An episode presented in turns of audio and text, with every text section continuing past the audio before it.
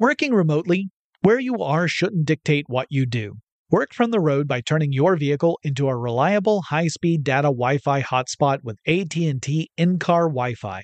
On the network that covers more roads than any other carrier, take your work on the road and A T and T will be there to keep you connected. Connect up to ten devices and stream conference calls, finish up that presentation, or answer last-minute emails. Why wait? Go to att.com slash in-car Wi-Fi today for free trial eligibility. Based on independent third-party data, number of devices varies by manufacturer. Always pay careful attention to the road and don't drive distracted. Wi-Fi hotspot intended for passenger use only when vehicle is in operation. Compatible device and vehicle required. We all can't help but wonder what adventure lies just over the next ridge. A Nissan Rogue, Nissan Pathfinder, or Nissan Armada will take you there. If you're taking on your adventure in a new twenty twenty-four Nissan Rogue, class-exclusive Google built-in is your always-updating assistant to call on for almost anything. Google Assistant, Google Maps, and Google Play Store are built right into the twelve point three inch H D touchscreen infotainment system of the twenty twenty-four Nissan Rogue. Nissan's S U V has the capabilities to take you where you want to go. Learn more at nissan u s a dot com. eBay Motors is here for the ride. Your elbow grease, fresh installs, and a whole lot of love transformed one hundred thousand miles and a body full of rust into a drive entirely its own. Brake kits, L E D headlights, whatever you need, eBay Motors has it. And with eBay Guaranteed Fit, it's guaranteed to fit your ride the first time, every time, or your money back. Plus, at these prices, you're burning rubber, not cash. Keep your ride or die alive at ebay motors dot com. Eligible items only. Exclusions apply. Ready to unlock a world of entertainment? Philips Roku T V has America's favorite T V streaming platform built in, so you can watch live T V, catch every game, discover must-see shows and hit movies, and get all the best streaming apps in one place, like iHeart for all your favorite music, radio, and podcasts. Watch what you want, when you want. Immerse yourself in entertainment with premium four K picture and sound for every budget, with sizes for every room. Find your perfect Philips Roku T V today, online or at your local Walmart and Sam's Club. Welcome to Tech Stuff, a production of iHeartRadio's How Stuff Works. Hey there and welcome to Tech Stuff. I'm your host, Jonathan Strickland. I'm an executive producer with iHeartRadio and I love all things tech. And while I was doing the retrospective episodes about the last decade in tech, two thousand nine to two thousand eighteen, because I had already done two thousand nineteen, I mentioned the scandal around Volkswagen and the devices that were used to help cheat on emissions testing. And it made me realize that I haven't done full episodes about the founding and evolution of the company. It's a company that's no stranger to controversy and scandal. And it's also a company that has created some iconic vehicles, specifically the Volkswagen Beetle. So today I thought I would look at the story of Volkswagen. And this is going to become more than one episode because the company is several decades old, but we'll mainly focus on Volkswagen and the Beetle for this one. Now, it's always a challenge for me to figure out exactly where I should begin with these histories. So for this one, I thought the best thing would be to start with the founder of the company, Ferdinand Porsche. And this is the same Porsche whose name would grace the sports car and luxury car company. Porsche was born in eighteen seventy-five in Maffersdorf, Austria-Hungary, which is in a region that's now known as Liberec or Liberec, and I apologize, I don't know the correct pronunciation, but it's in the Czech Republic. Now, as a child, he became fascinated with technology and particularly with electricity. He pursued this interest. He learned more about mechanical systems, and then as a, a young man, he landed a job at an electrical company in Vienna called Bela Egger and Company. He was just eighteen years old at the time. Now, around that same time, he enrolled in the Imperial Technical University at Reichenberg. Uh, it's now the Vienna University of Technology. His affinity for tech and his enthusiasm for the subject paid off, and he would earn a promotion at his job to a management position pretty early on. By eighteen ninety-seven, he was beginning to experiment with the design and production of electric hub motors. So yay, we get to talk about some tech. Okay, so first let's remind ourselves about the basics of electric motors. And it all comes down to harnessing electromagnetic energy and making it do mechanical work. So it's all about that interplay between electricity and magnetism. Now remember, electromagnetic energy is one of the four fundamental forces of nature, along with gravity and then the strong and weak nuclear forces. Uh, there are other people who hypothesize additional fundamental forces that would help explain things that these forces don't explain in our current understanding of the universe, but that's a topic for a different show. All right, so electric motors. Essentially, it's all about magnets. Now, as I'm sure you all know, magnets can either attract or repel each other. It all depends upon the magnetic poles. Opposite magnetic poles attract one another, so North Pole attracts to South Pole. Now, if you have like poles, those repel each other. So the North Poles on two different magnets will push against each other. And if you could just harness this natural phenomenon, you could make magnets do work. That's the basis behind the electric motor. It's also the basis behind a lot of people's assumptions that you can use magnets to create some sort of perpetual motion machine. But there are other factors at play that prevent that, largely things like friction. But again, that's a topic for another show. So a very simple electric motor has a few basic components. One is a field magnet. It's typically a permanent magnet. This is the stationary magnet or pair of magnets that is positioned so that the north and south poles of the magnet are on either side of an armature that's positioned in the middle. So think of like a, a horseshoe magnet, right, that has a north pole and the south pole.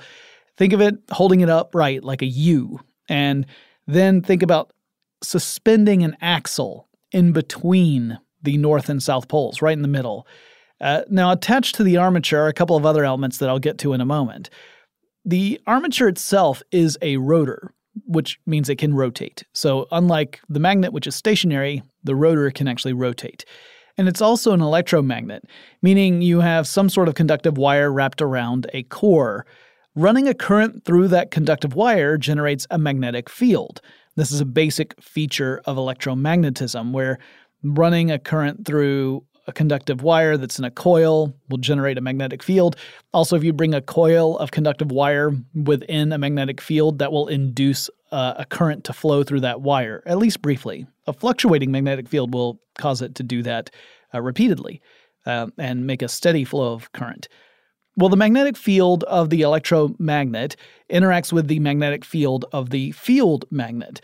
The north pole of the electromagnet gets repelled by the north pole of the field magnet, and the uh, north pole of the electromagnet would be attracted to the south pole of the field magnet. And since the rotor can rotate, the armature will twist as a result of this natural effect. The magnetic field creates a rotational motion in the armature. Ah, you say, but what happens when this twist is complete? I mean, wouldn't the north and south poles of the two magnets just match up, and thus your your motor would just stop turning? I mean, the north pole of the electromagnet would be in, in uh, you know, near the south pole of the field magnet, and then it would just stay there because that's where the attraction is. So wouldn't it just lock into place? And wouldn't the wires get twisted up? So even if it did keep rotating, it would eventually have to stop anyway? Well, if all you had done is wrapped a wire around a rotating you know, electromagnet and turned it on, then yes, it would stop. It wouldn't be able to continue rotating, or the wires would twist up and stop it that way. But you have to add in an extra element, and you get what most electric motors are based off of. And so this element is called a commutator. All right, now this is a little tricky to describe in an audio podcast, but stick with me. So imagine that you have a copper band, like a copper ring, but it's a, a wide band. Uh, only we're not going to put it on our finger and make it turn green. So instead, imagine that you've got this wide ring, band ring, and you cut it in half. So now you've got two half bands. And imagine that you shave a bit off the ends of the bands uh, or the half bands so that they don't quite make a whole ring anymore when you bring them together.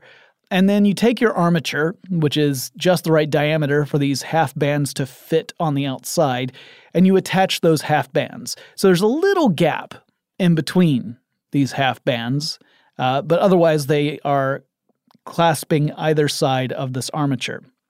Now, uh, the electromagnetic wire is attached to those copper plates, which means the wire and the plates are all part of the same rotating piece. They are not connected to the larger device, so they aren't going to get tangled up, right? Because they're not actually making contact with any of the stationary elements of the motor. The armature and commutator can rotate within this, uh, this motor, and the motor itself has another piece called the brush. The brush is stationary. Uh, you can think of that as an even larger ring that fits right around where the copper plates are. And it has elements that can reach out and brush those copper plates through which electric current can flow through. So when you turn it on, electricity flows through the brush and then makes contact with these copper plates, which generates the current that goes through the electromagnet, and then that generates a magnetic field, and thus it needs to turn because of the field magnet. Now, the current is of the direct current variety. This is the type of current that moves in one direction only. This is your basic electric motor. There are some that work with alternating current, but we're specifically talking about D C here. So this is the type that comes from a battery, and as the current moves through the brush, the copper plates of the commutator transfer the electricity to the wire and the electromagnet. Uh, that generates the magnetic field. It interacts with the field of the permanent magnet. The armature rotates, but through this rotation, the copper plates change positions. They flip. And, you know, it's not a full connected ring. There's that little gap in either side. So there's a, um, a moment where the plates are not making full contact with those sides of the brush. So when the commutator turns, this has the same effect as the direction of electricity changing, because the orientation of the rest of the circuit has changed. The electricity is still flowing in the same direction, but the effect of the circuit is as if it's an alternating current. That means the magnetic pole of the electromagnet flips as well. That means the process will repeat itself, because what used to be the north pole of the electromagnet is now the south pole. And the south pole's not going to get along with the south pole of the field magnet. It's going to get repelled. So it, again, twists. That whole twisting, rotating process repeats itself. And again, as it continues to turn, the copper plates rotate and the direction of electricity switches again. And this happens over and over. The poles of the electromagnet keep switching, and that ends up creating this magnetic force between the uh, field magnet and the electromagnet, and it perpetuates this rotational motion. So that's the basis of an electric motor. You essentially get a generator if you reverse this, where you're using the rotation of the different uh, elements to generate electricity through the conductive wire. But that's a matter for another time. So an electric hub motor is a motor that's mounted on the inside of the hub of a wheel. The motor is stationary with regards to the vehicle frame, and the end of the rotor It attaches to some element on the inside of the wheel's hub. And the rotational force of the motor transfers to the inside of the wheel's hub so that the wheel of the vehicle begins to rotate. This is a type of direct drive motor, and you frequently see it in stuff like electric bikes and e-bike conversion kits. So Porsche was making vehicles that used motors that were inside the wheels of the vehicles themselves. And this created the rotational force necessary to make those vehicles go. And he would race them against other similarly designed vehicles in the late nineteenth century, and frequently he won.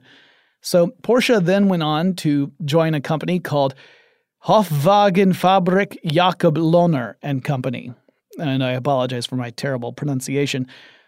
This was part of the Austro-Hungarian army. The army itself owned this company. And he was one of the first employees in a brand new department within the company that developed electric cars.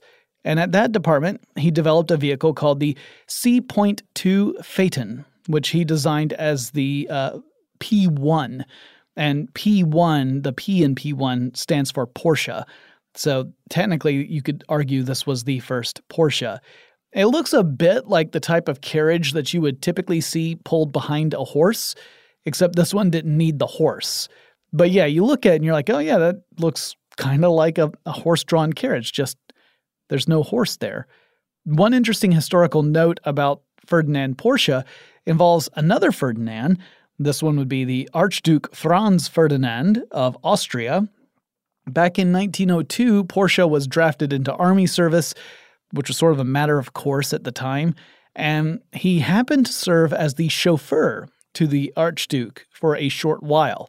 This is the same Archduke who, on June twenty-eighth, nineteen fourteen, was assassinated, and his death precipitated World War One. And I know that sounds like a tangent for a show about Volkswagen, but I would argue there's actually a through line that we can apply with the benefit of hindsight. So let's get back to Porsche. After his service, and after working for Lohner, Porsche switched companies again. He joined the Austro-Daimler Company in nineteen oh six. He worked there for nearly twenty years, and during World War One was part of engineering teams who developed aircraft engines for the Austrian Emperor, as well as heavy land vehicles designed to pull artillery.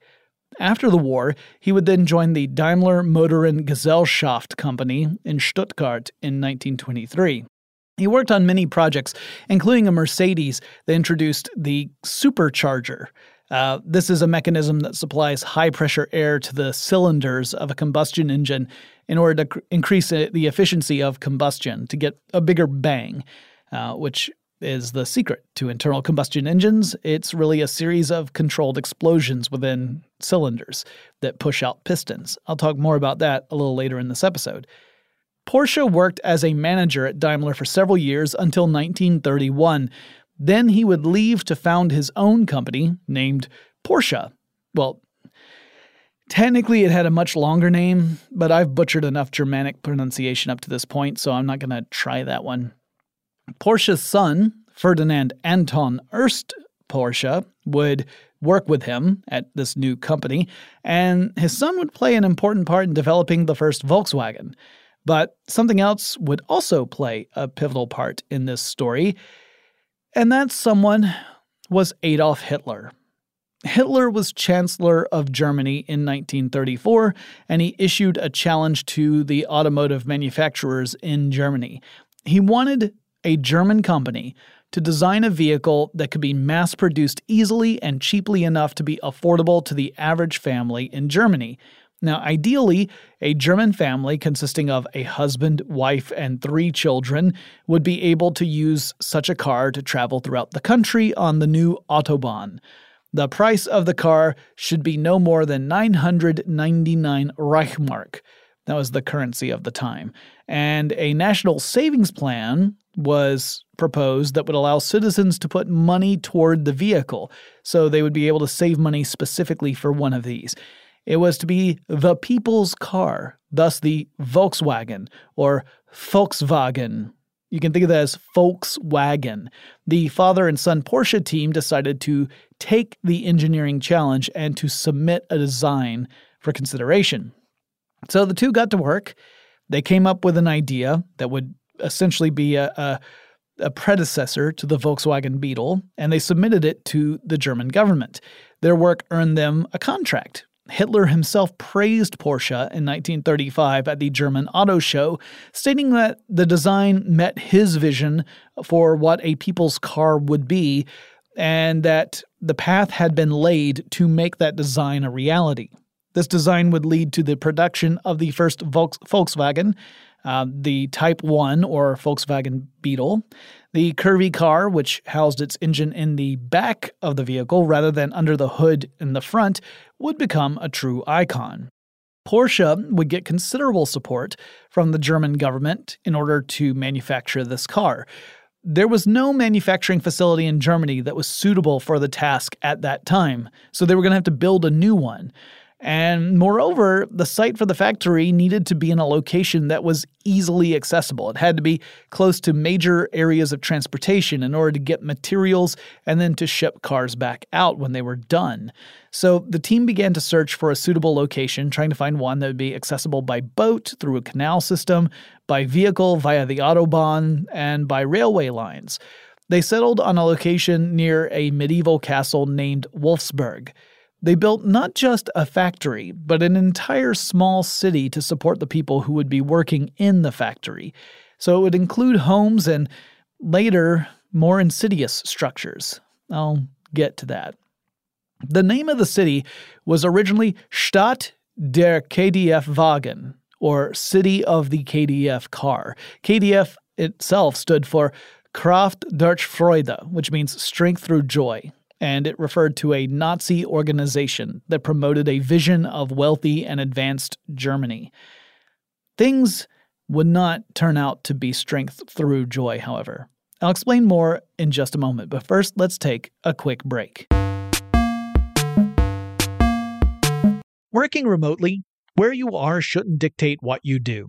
Work from the road by turning your vehicle into a reliable high-speed data Wi-Fi hotspot with A T and T in-car Wi-Fi. On the network that covers more roads than any other carrier, take your work on the road and A T and T will be there to keep you connected.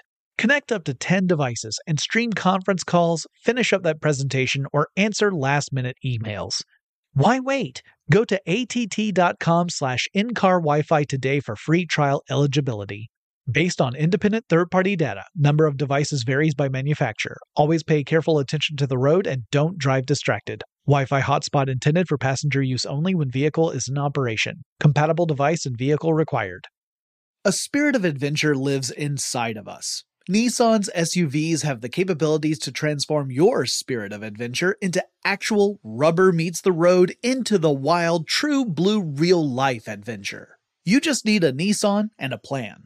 Or better yet, just a Nissan. You can hop into a Nissan Rogue and discover what comes next. Don't worry, the Nissan Rogue has your back. Class-exclusive Google built-in is your always-updating assistant to call on for almost anything. Just climb in and go. No need to connect your phone. Google Assistant, Google Maps, and Google Play Store are built right into the twelve point three inch H D touchscreen infotainment system of the new twenty twenty-four Nissan Rogue. No matter where you roam, you'll stay connected to home. Life is one huge adventure, and every day is a little one. No matter if the ride you're on is big or small, a Nissan Rogue, Nissan Pathfinder, or Nissan Armada can elevate your adventure and push your limits to something new. Your next adventure is waiting for you. Get in a Nissan S U V and go. Learn more at nissan u s a dot com. eBay Motors is here for the ride. You saw the potential. Through some elbow grease, fresh installs, and a whole lot of love, you transformed one hundred thousand miles and a body full of rust into a drive entirely its own. Look to your left, look to your right. Yep, no one's got a ride like this. There's nothing else that sounds like, feels like, or looks like the set of wheels in your garage. With over one hundred twenty-two million parts for your number one ride or die, you can make sure your ride stays running smoothly, so there's no limit to how far you can take it. Brake kits, turbochargers, engines, exhaust kits, roof racks, L E D headlights, bumpers, whatever your baby needs, eBay Motors has it. And with eBay Guaranteed Fit, it's guaranteed to fit your ride the first time, every time, or your money back. Plus, at these prices, well, you're burning rubber, not cash. Keep your ride or die alive at ebay motors dot com. Eligible items only. Exclusions apply. Ready to unlock a world of entertainment? Philips Roku T V has America's favorite T V streaming platform built in, so you can watch live T V, catch every game, discover must-see shows and hit movies, and get all the best streaming apps in one place, like iHeart for all your favorite music, radio, and podcasts. Watch what you want, when you want. Immerse yourself in entertainment with premium four K picture and sound for every budget, with sizes for every room. Find your perfect Philips Roku T V today, online or at your local Walmart and Sam's Club. Money to build out this manufacturing facility came largely from trade unions in Germany. The unions actually provided so much of the cash that was needed to get the factory up and running that to this day they still hold some sway in the company. Union representatives still sit on the supervisory board for Volkswagen today, and the company is not allowed to just move production from one plant to another without their express approval first. The manufacturing facility itself got the name Volkswagen Plant, probably because Porsche didn't want to call it the Porsche plant. Now, as the facility was being built, things were changing rapidly in Germany. The Nazi Party essentially took over the unions and made them part of the German Labor Front, the party's own union organization, and it was under this version of Germany's unions that Volkswagen the company would come into being. Germany would also start to invade other countries in Europe, and World War Two happened as a result of that. Now, due to all these changes, the facility would actually produce relatively few cars. Rather than the mass-produced vehicles that had been envisioned for every German family throughout the country, uh, it would actually end up building fewer than seven hundred Volkswagen Beetles before World War Two really started to ramp up. Most of those would end up going to influential German families, particularly members of the Nazi Party, uh, not the common German resident. Hitler, notably, received the first convertible off the manufacturing floor. The savings plan that had been proposed, the one that promised to give the average German a chance at owning a vehicle of his or her own, was pretty much out the window as the company shut down all of civilian production during the war. Most of Volkswagen's plants' Uh, assets were actually directed toward producing equipment and munitions for the German armed forces in support of the Axis powers during the war. And that included stuff like landmines and tank parts. Also, something that absolutely should not be forgotten, that we have to address, is that much of the labor at this facility was forced labor. In fact, a lot of the early workforce came from Soviet prisoners of war who were forced to work at Volkswagen's manufacturing facility. Over time, the company would put other prisoners of war, also displaced people, uh, essentially kidnapped people from Eastern Europe, and concentration camp inmates all to work at the facility. The site became home to a concentration camp called Arbeitsdorf in nineteen forty-two. Ultimately, three more concentration camps would be added to the campus, and eight forced labor camps as well as the war progressed. At one point, forced labor made up sixty percent of the total workforce for the company. So it's impossible to describe the labor practices of Volkswagen as anything other than deplorable during this time. It would also be a part of Volkswagen's history that the company avoided acknowledging officially for many decades. It would eventually make reparations for this, but it would be many decades before that would actually happen. The plant did manufacture a couple of different cars specifically for military use during this time. The first became known as the Kubelwagen, which means bucket seat car. It was essentially the German counterpart to the U S general purpose military vehicle, aka the Jeep. Now, that's not to say that the Kubelwagen and the Jeep were similar. They were actually very different in lots of different ways, but they were each intended to serve a similar purpose, namely moving people to difficult-to-reach destinations over rough terrain, often in battle situations. Initially, officers in the armed forces in Germany were at odds of whether or not they should even implement the Kubelwagen, but that prompted Hitler himself to step in and demand Porsche's vehicle be put into use. Also, it was in many ways a variation on the Volkswagen Beetle, although Porsche would work with other designers to solve problems like reducing the weight of the vehicle while still achieving the performance that the military was demanding. The Kubelwagen was a really lightweight vehicle, and that was mandated by the German government. It was one of the requirements. The most common version of this vehicle did not have four-wheel drive, but it did have a limited slip differential. So what, what the heck is that? All right, so a differential is a gear assembly, and its purpose is to allow one wheel on an axle to turn at a different speed than the other wheel on the axle. So you've got these two wheels, they're on the same axle, but you want them to be able to rotate at different speeds. Now, if you're someone like me, who doesn't know a ton about cars, you might ask, why the heck would you want two wheels on the same axle to turn at different speeds? And the answer is physics, you silly person. Okay, so if you're traveling in a straight line, you know, you're on level ground, you're just going down a straight road, you wouldn't want your wheels turning at different speeds. That would be kind of disastrous. You'd want them all rotating at essentially the same speed as you go down the road. But of course, roads are not perfectly straight. They have curves that you have to navigate, and this is where a differential is important. See, a four-wheeled vehicle, uh, if you've got one of those, if you're driving a, a standard car, that means two wheels are going to be on the inside of any given curve, and two wheels are going to be on the outside of any given curve.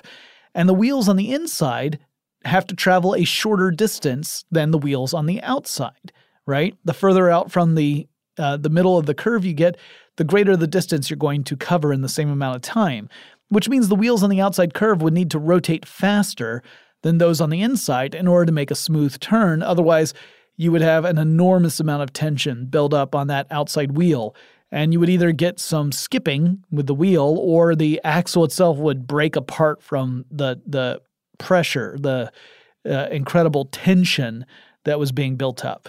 So differentials allow wheels to spin at different rotational speeds, and they do this with a series of interlocking gears. An open differential is the simplest form of this, and it supplies an equal amount of torque or rotational force to each of the wheels on an axle. But that can sometimes be a problem, particularly if you're working with an off-road vehicle like the Kubelwagen. Those vehicles can sometimes end up in places where one of the wheels on an axle has little to no contact with the ground.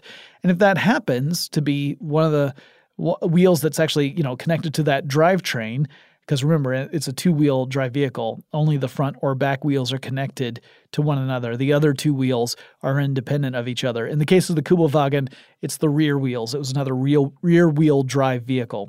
But if you have one of those two rear wheels up in the air, it's just going to spin, right? If it's just an open differential, the torque is still being applied to it, it's spinning, and that energy is going to waste. Limited slip differentials allow a car to apply more torque to a non-slipping wheel. So if one wheel is spinning more or less freely, then more torque can go to the wheel that has greater traction and potentially dislodge the vehicle from whatever position it's stuck in. Now, to describe it in further detail would be pretty tricky for an audio podcast. So instead, I recommend you look up How Differentials Work on how stuff works dot com. That's my old employer. Uh, I don't have any uh, association with them anymore, but I still love that website. It's still an amazing resource. And it does a great job at describing how differentials work and gives illustrations and explains in greater detail. So go check that out. But for our episode, the important thing to note is that the limited slip differential allowed the lightweight Kubelwagen to perform nearly as well as the four-wheel drive vehicles could in off-road situations. Now, there were a few of these produced that did have four-wheel drive, but in general, Porsche found that the process of creating a four-wheel drive Kubelwagen was pretty expensive, and it was hard to justify because you only got relatively minor improvements in performance capability. So in other words, the the payout was less than the investment you were putting in. So very few were actually made that were four-wheel drive vehicles. The Volkswagen company would design and produce another military vehicle during World War Two called the Schwimmwagen, which, as the name probably hints to you, was an amphibious vehicle, meaning it could go from land to water and water to land. At first, the company tried to rely upon the Kubelwagen's body as the basis for this vehicle, but designer Erwin Komenda found that the chassis was hindering the vehicle's movement through water. It just wasn't working. The Schwimmwagen would get a different kind of vehicle body that actually looked more like a boat, or honestly, I think if you were to pull the top off a Schwimmwagen, it would look like you were left with a bathtub on wheels. The Schwimmwagen had a propeller that was on the back of the vehicle as well. Uh, it was actually on a hinge, so you could have it flipped up when it was just in regular land use mode. And then when you went into the water, you could flip down the propeller, and it would engage in an extension to the vehicle's drivetrain, and the drivetrain would provide the rotational power to the propeller. Uh, it could only go forward. Uh, you could not move the propeller in reverse, and that is why Germany issued oars to Schwimmwagen drivers, or pilots, or captains, or whatever they were called.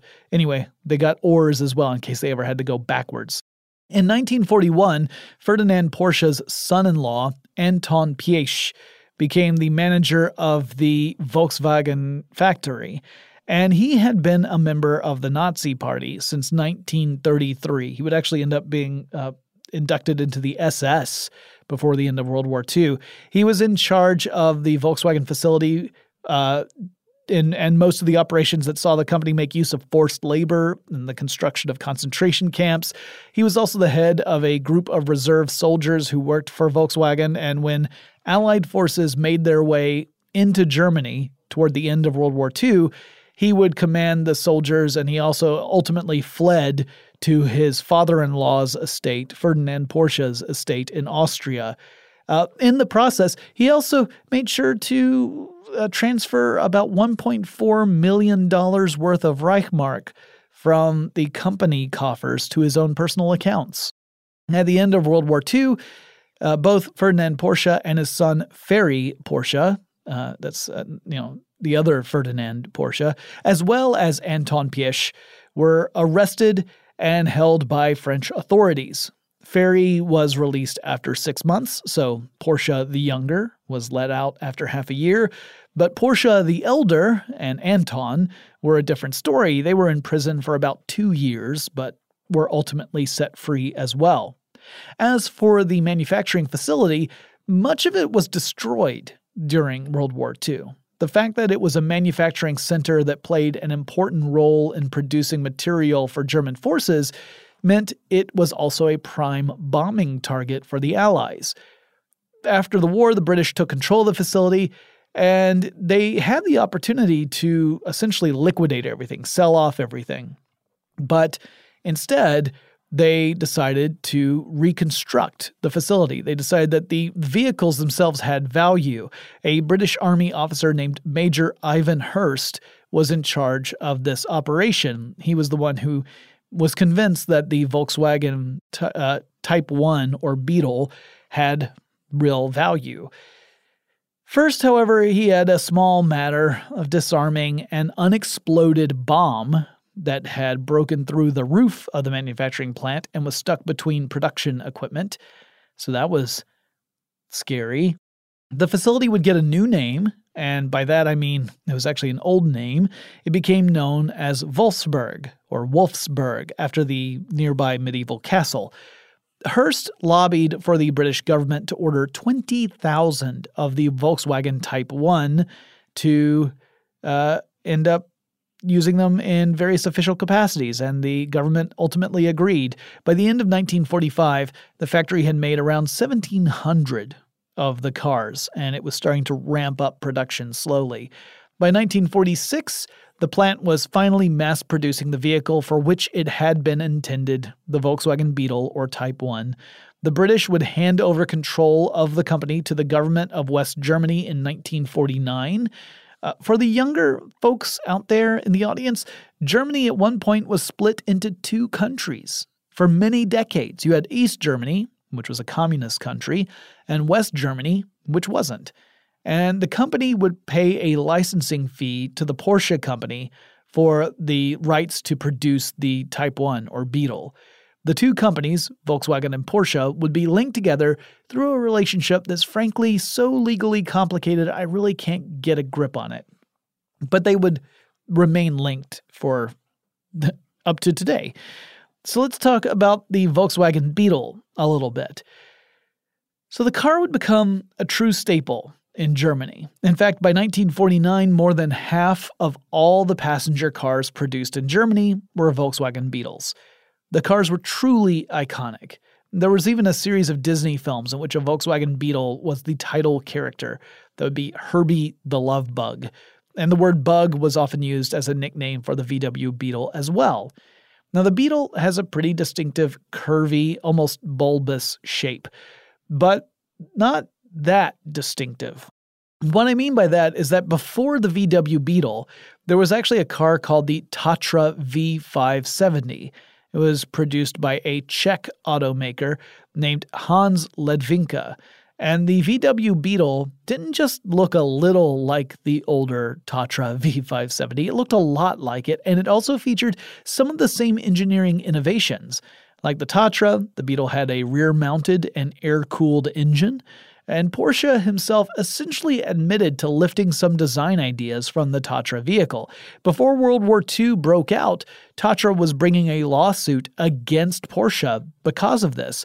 But then Germany invaded Czechoslovakia, or what was then Czechoslovakia, and that brought all the lawsuits to an end. Once World War Two was over, the matter was revisited, and ultimately Volkswagen would pay a few million Deutschmarks to Tatra in com- compensation for the use of intellectual property, let's say.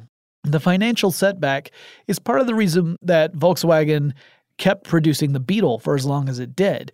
It remained on the market and in the production line for so long because the company literally couldn't afford to design a lot of new vehicles, and so the Beetle would remain in production longer than you typically would see a car be in production. And when we come back, I'll talk more about the Beetle and its design features, but first let's take another quick break. Working remotely, where you are shouldn't dictate what you do. Work from the road by turning your vehicle into a reliable high-speed data Wi-Fi hotspot with A T and T in-car Wi-Fi. On the network that covers more roads than any other carrier, take your work on the road and A T and T will be there to keep you connected. Connect up to ten devices and stream conference calls, finish up that presentation, or answer last-minute emails. Why wait? Go to att.com slash in-car Wi-Fi today for free trial eligibility. Based on independent third-party data, number of devices varies by manufacturer. Always pay careful attention to the road and don't drive distracted. Wi-Fi hotspot intended for passenger use only when vehicle is in operation. Compatible device and vehicle required. A spirit of adventure lives inside of us. Nissan's S U Vs have the capabilities to transform your spirit of adventure into actual rubber meets the road into the wild, true blue real-life adventure. You just need a Nissan and a plan. Or better yet, just a Nissan. You can hop into a Nissan Rogue and discover what comes next. Don't worry, the Nissan Rogue has your back. Class-exclusive Google built-in is your always-updating assistant to call on for almost anything. Just climb in and go. No need to connect your phone. Google Assistant, Google Maps, and Google Play Store are built right into the twelve point three inch H D touchscreen infotainment system of the new twenty twenty-four Nissan Rogue. No matter where you roam, you'll stay connected to home.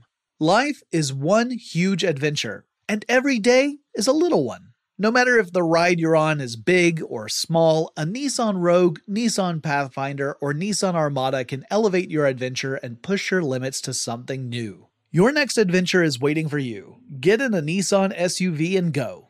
Learn more at nissan u s a dot com. eBay Motors is here for the ride. You saw the potential. Through some elbow grease, fresh installs, and a whole lot of love, you transformed one hundred thousand miles and a body full of rust into a drive entirely its own. Look to your left, look to your right. Yep, no one's got a ride like this.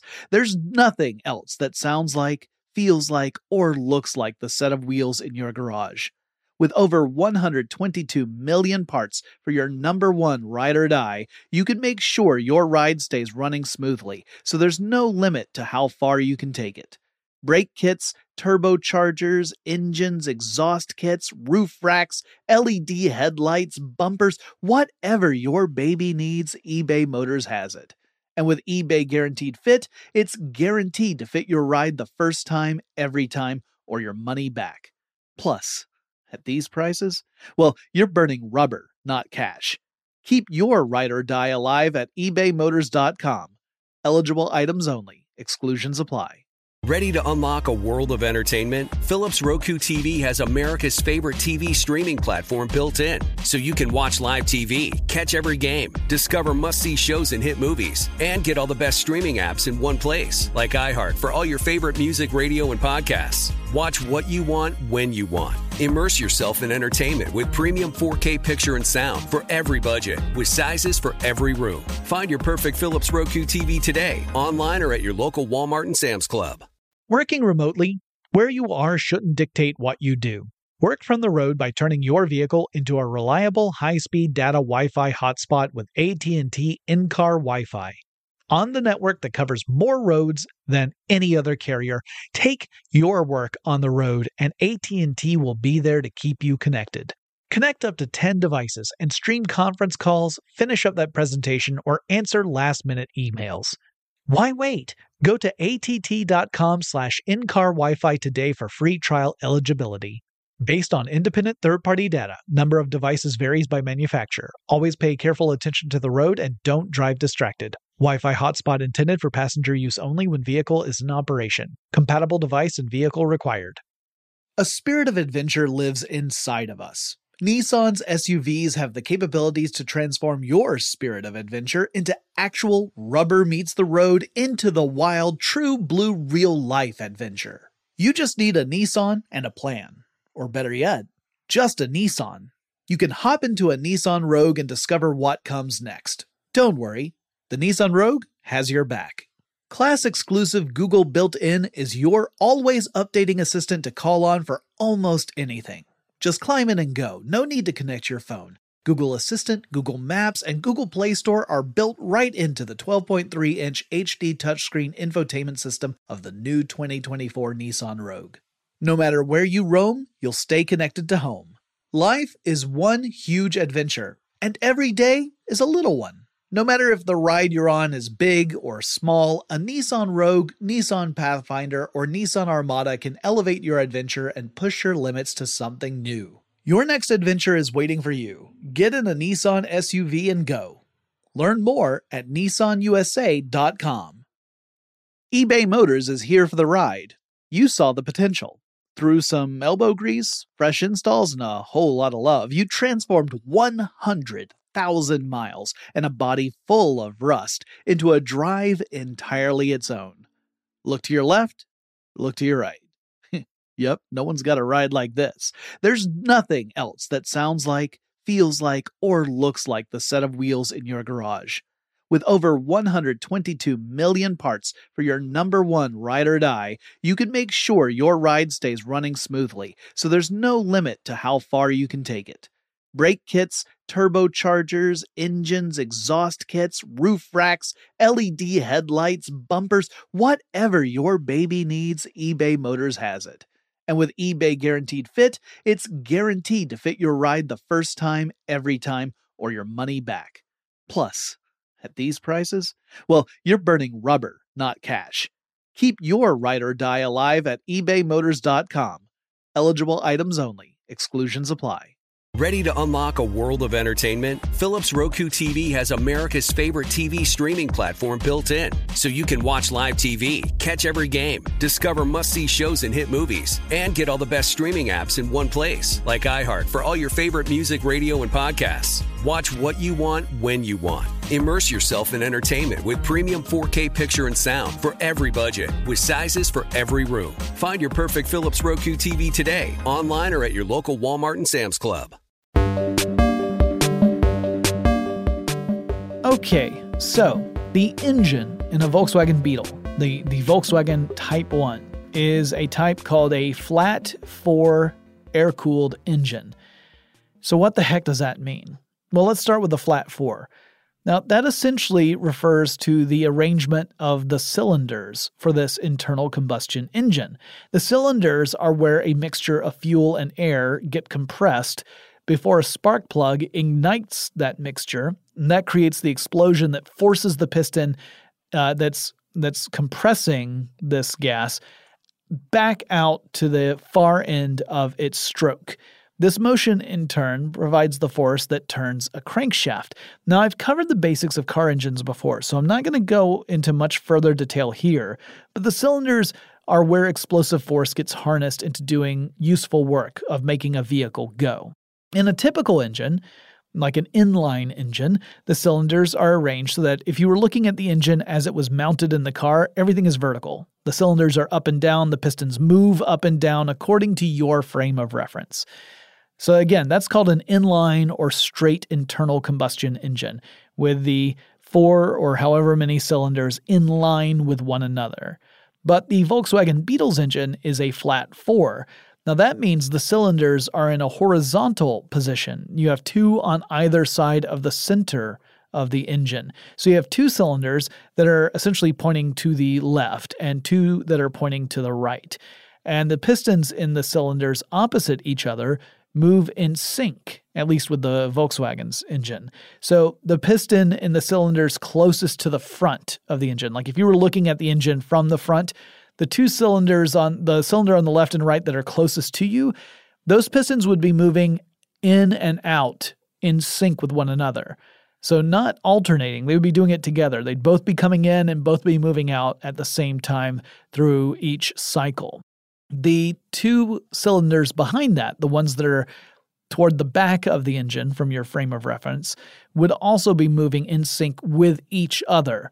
Uh, now, the front cylinders and the back cylinders would alternate. So the left and right would be going in, while the left and right and the back would be going out. Uh, that's the way they would alternate uh, from your perspective, but otherwise, you, I hope you can kind of visualize what I'm saying. And the whole point of this is that the motion of the cylinders, or the motion of the pistons really, are what transfer energy to the crankshaft and power the drivetrain. Now, as for the air-cooled part of this air-cooled, you know, four-flat engine, well, cooling an engine is really important because, as you might imagine, if you have a machine that relies upon harnessing explosions, that machine can get pretty hot, and as things heat up, they can expand or even fail outright.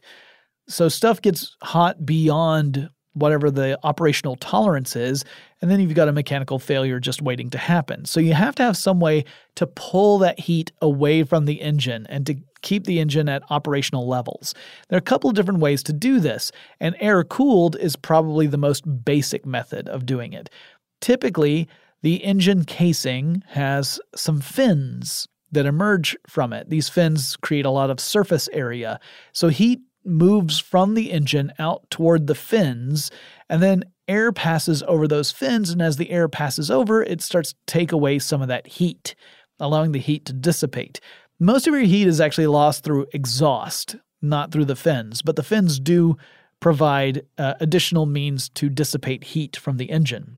Now, this works pretty well for smaller engines, uh, and it can even work in larger engines if those are vehicles that are being operated in cold climates. So let's say that you had a really big snowplow. Well, you might have an engine that's air-cooled because presumably you're only operating the snowplow when it's cold, when it's snowed. Lots of motorcycles used this type of engine cooling method, though more and more are moving more toward, you know, liquid cooling mechanisms as opposed to air cooling. Anyway, the engine for the Type one Volkswagens, the original version, was an eleven hundred c c engine. Now, c c stands for cubic centimeter, and it describes the volume or capacity of an engine. It's also sometimes called engine displacement because it specifically is referring to the volume of space that the pistons within the cylinders are displacing. And you measure it by going from the top dead center, as in the furthest out a piston gets from the uh, interior of its cylinder, to the bottom dead center, the full extent of the piston extending down into the cylinder. And that tells you the volume of your engine. And you also have to do that with uh, all the cylinders. Like you have to you have to add up all the cylinders together to get the full volume.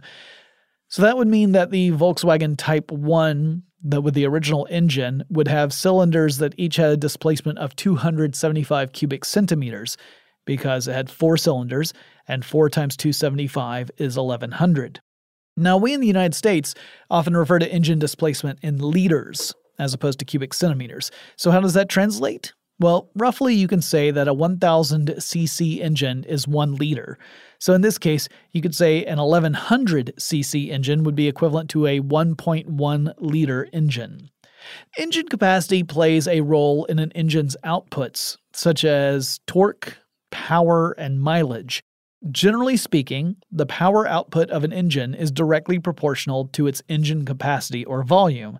But the bigger the volume, the more fuel the engine will burn through in a given amount of time, so mileage tends to suffer as engine volume increases. It's a bit of a balance, and there are different technologies that help mitigate that in different ways, but again, that's another episode.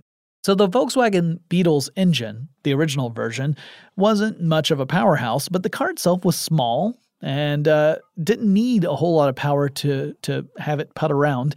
The original version was a twenty-five horsepower engine, and horsepower is a measurement of the rate at which work is done. Uh, it compares the amount of work an engine is capable of doing against the amount of work a typical draft horse could do. I'll have to do a full episode to explain stuff like horsepower at some point too, I suppose. But the engine's output could push the original Beetle up to a top speed of around one hundred kilometers per hour, which was one of Hitler's goals. And that's about sixty-two miles per hour. It'd take about half a minute to accelerate from a full stop to top speed. So it wasn't exactly a speed demon. Now, as I've mentioned earlier, the Beetle's engine mounting was in the rear of the vehicle, not the front where you would find it in most cars. The Beetle was a rear-wheel drive vehicle as well, so that means the, the back two wheels were the ones getting power. They were actually getting rotational force. Uh, the engine provided the force needed to turn those back wheels of the car, and the front of the car, where the engine would be in most vehicles, was used to store luggage. That was what would normally be the trunk or boot of a standard car. Uh, there was also a small area for luggage and other stuff behind the back seat in the in the car. Not a whole lot of space, but a little bit. The original Beetle was also called the split-screen Beetle, because the rear windshield of these original Beetles that rolled off the assembly line back in nineteen forty-six were actually two panels that were split by the windshield frame itself. So you had a little, you know, strip of metal right down the middle of the windshield holding these two frames in place. After nineteen fifty-three, the company ditched the split ba- back windshield design, uh, and the cars from nineteen fifty-three to nineteen fifty-six had an oval-shaped windshield. And then the ones after nineteen fifty-six went to a larger rectangular windshield for the back. That became the standard from that point moving forward. There were several variations of the Volkswagen Type one. One of them didn't see much widespread use, but it was a necessity during wartime, and that was a wood-burning Volkswagen. It's a type of producer gas car. This type of car would use wood and would heat the wood up to very high temperatures, like around fourteen hundred degrees Celsius or two thousand five hundred fifty degrees Fahrenheit. And at that temperature, the wood decomposes into a combustible gas. That combustible gas would be fed into the car's cylinders, much like a conventional petrol type of uh, fuel would be. And it would then ignite and create the explosions. And so you would still have an internal combustion engine, but instead of running on gasoline or petrol, you were using, you know, gasified wood. Cars with these engines had large gasification units attached to them, typically to the back of the vehicle, sometimes even trailing behind in its own little trailer. And there was usually a pipe that was running from the gasification unit over the length of the vehicle, feeding into the car's engine. Uh, they look a little odd, to say the least. Uh, after the war, when gasoline became available, these things pretty much vanished. Now, in the case of the Volkswagen Beetle, they didn't have to have a pipe run the entire length of the car because, again, the engine was in the back. So mounting a gasification chamber on the back of the vehicle just meant that you could supply the gas directly to the engine without having to run uh, a pipe through the length of the, the vehicle. More conventional variations on the Beetle included the Beetle Cabriolet, which was a convertible Beetle, had a soft top, uh, and numerous other tweaks to the design. It wasn't just that it had a soft top as opposed to the hard top Beetles. There were other cha- differences as well, but Uh, before introducing the Beetle to the American market, Volkswagen began to install heftier engines that provided a bit more oomph. So Beetles would come in engine sizes that ranged from the original eleven hundred c c's up to sixteen hundred c c's, also known as uh, one point six liters. In nineteen fifty-eight, an American advertising agency called Doyle Dan Bernbach launched an ad campaign for the Volkswagen Beetle, and it was called Think Small. And the ad featured a mostly blank page with a small photograph of a V W Beetle in it. At the base of the page was a short rundown of the car's features, worded in a way that was a bit self-deprecating and humorous. It became one of the most successful ad campaigns of the twentieth century. A decade later, Disney released that movie I was talking about earlier, Herbie the Love Bug. In that comedy, a race car driver discovers that a nineteen sixty-three Volkswagen Beetle has its own personality and a mind of its own. And it's a cute little movie, and it spawned several sequels, and it also helped boost the Beetle's profile. That year marked when the U S would become the home for forty percent of the Volkswagen Beetles produced by the company. In nineteen seventy-two, the Beetle overtook the venerable Model T Ford to become the best-selling car of all time. Uh, it no longer holds that title, as I understand it, but it did at one point. The Volkswagen Beetle remained in production until nineteen seventy-nine in Germany, which is pretty darn phenomenal. It would be continued to be produced in Mexico. Part of the reason why the Beetle was discontinued was that over time, uh, emissions standards were getting more restrictive in various parts of the world, and the Beetle performance just didn't meet up to those standards. But in Mexico, those restrictions did not uh, evolve quite as quickly, and so for a much longer time, it was being produced out of Mexico. So for a while, if you were determined to get a Volkswagen Beetle, you could still get one even after nineteen seventy-nine. You could get a new one even after nineteen seventy-nine. It would just be one that was produced in Mexico as opposed to in Germany.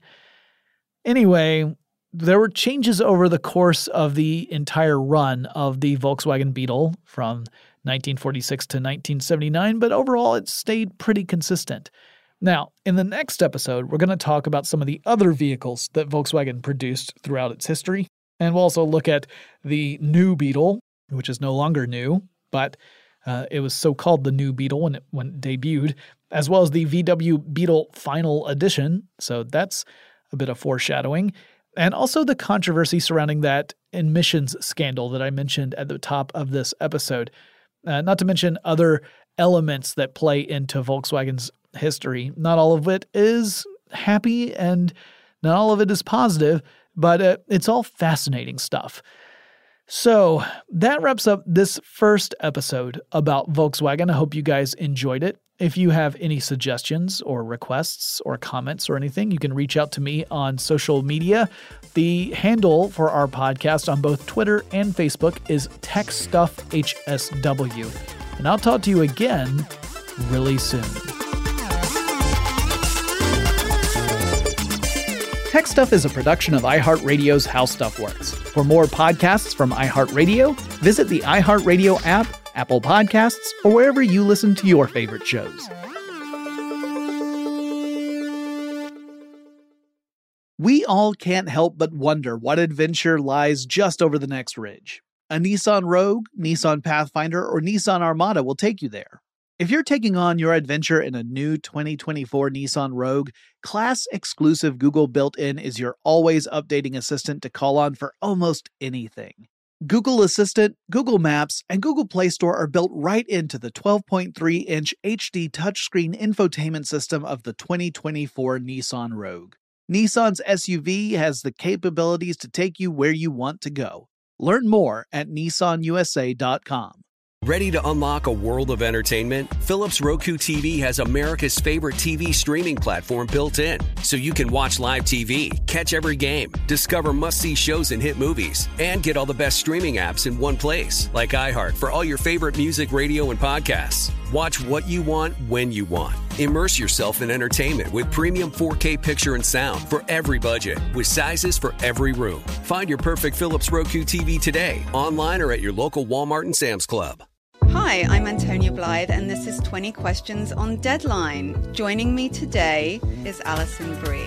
Welcome, Allison. We got second place in my seventh grade lip sync contest for one of the songs on that album. The one that was like, "You've already won me over." Oh, that's a good one. Yeah. It's like very of all slow. The, of all the options. In spite of me. Like, what did we do? It's so slow. Don't forget to listen to twenty Questions on Deadline. Thank you again, Allison. Thank you. Infinity presents a new chapter in luxury. The premiere of the all-new twenty twenty-five Infiniti Q X eighty. Live March twentieth from the Edge at Hudson Yards in New York City. Featuring a performance by Jon Batiste. The all-new twenty twenty-five Infiniti Q X eighty is an S U V designed to help every passenger feel just right.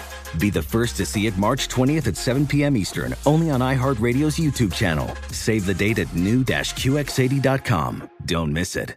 twenty twenty-five Q X eighty coming this summer.